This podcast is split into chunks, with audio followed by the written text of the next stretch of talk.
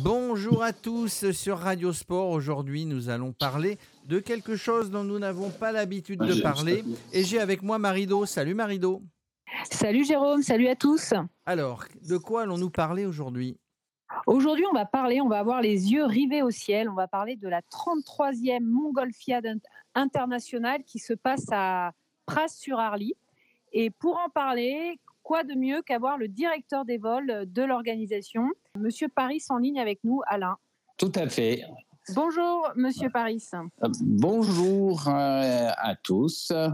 Merci de prendre le temps de nous répondre euh, parce que j'imagine que la journée est un peu folle pour vous. Voilà, mais comme les journées sont assez courtes et que le coucher de soleil se fait encore assez tôt à cette saison, voilà, on est tous les ballons sont maintenant posés. Oui, donc j'imagine que cet après-midi, tout le monde a eu les yeux euh, vers le ciel pour admirer euh, ces magnifiques euh, montgolfières.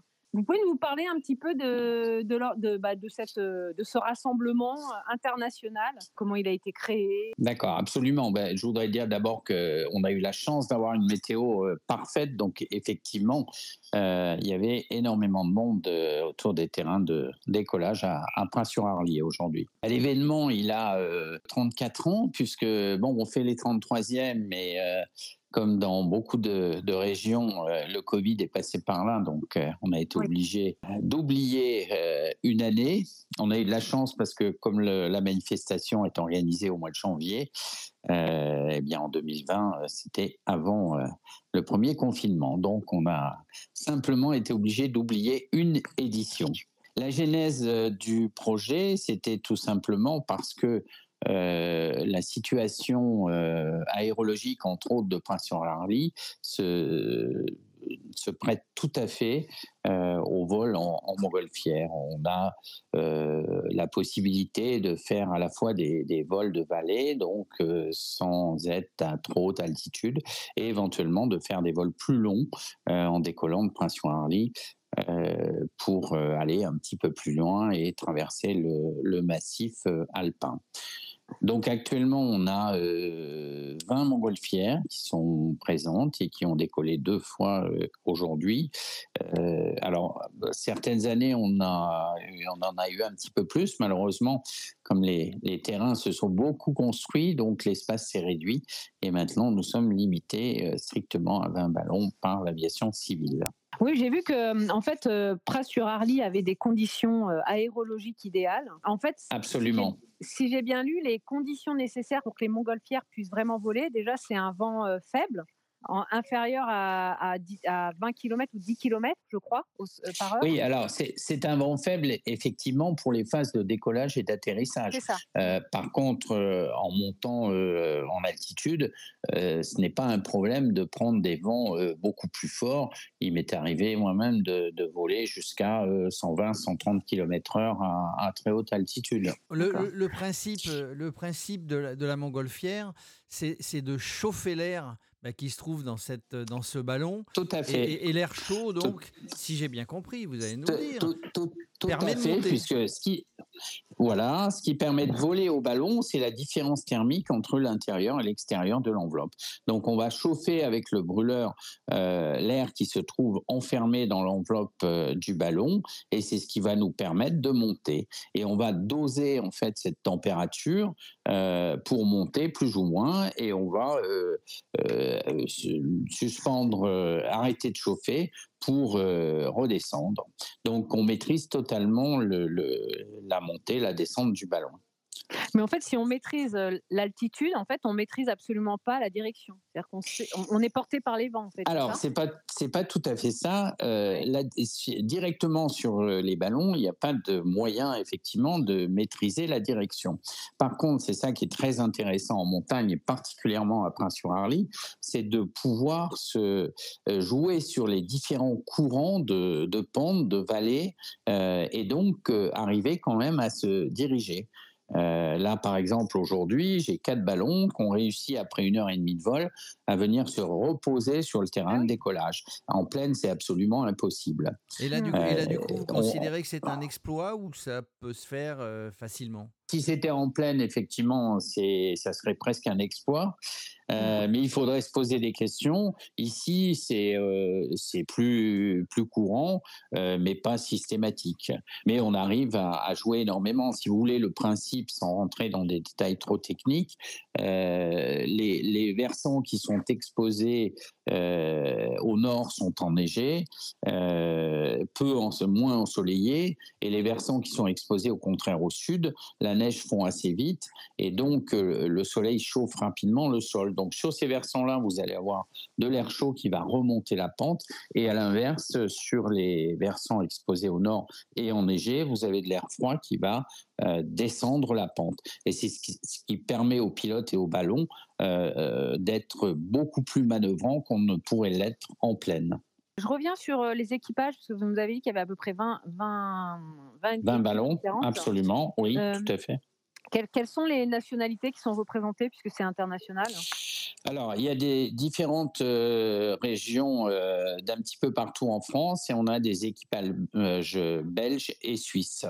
Le rassemblement, ça se fait sous forme simplement de démonstration ou il y a une compétition entre eux il y a... Alors, c'est pas une démonstration, c'est euh, tout simplement pour offrir un, spectacle, dans le ciel pralin euh, et qui, qui permet euh, de, de, créer une animation qui est en général bien appréciée par les, les visiteurs de Pras. On fait des, des baptêmes, c'est-à-dire que euh, à chaque vol, il y a quelques personnes. Alors, selon le volume du ballon, le nombre de personnes euh, possibles à bord euh, varie, mais on essaie de faire plaisir à un certain nombre de, de, gens, de bénévoles qui, qui concourent à, à, à l'événement dans la station.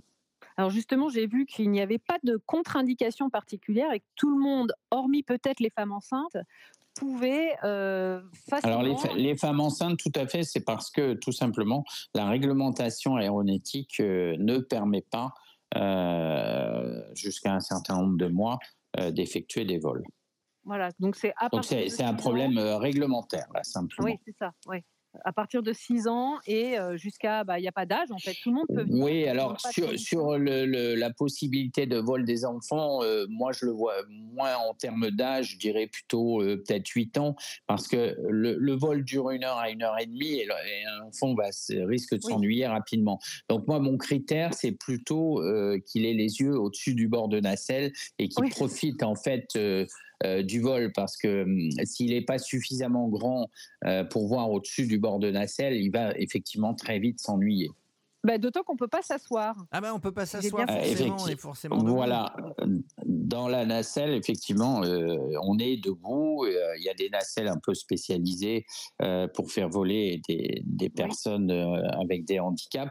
Où là effectivement il y a des sièges, mais dans la généralité des cas, il n'y a pas de, de possibilité de s'asseoir dans une nacelle. Ce que je voulais savoir, parce que sur Radio Sport, on parle de sport, donc aujourd'hui, on est sur une, euh, on est sur une, enfin sur un week-end euh, ludique. On va apprendre, on va regarder, on va aller voir des beaux paysages. Est-ce qu'il y a quand même des compétitions? Alors, il y a des compétitions, euh, tout à fait. On peut euh, poser des cibles sur, euh, sur des terrains et pour faire des atterrissages de précision. donc, ça peut être des compétitions tout à fait officielles, ça peut être des compétitions plutôt amicales.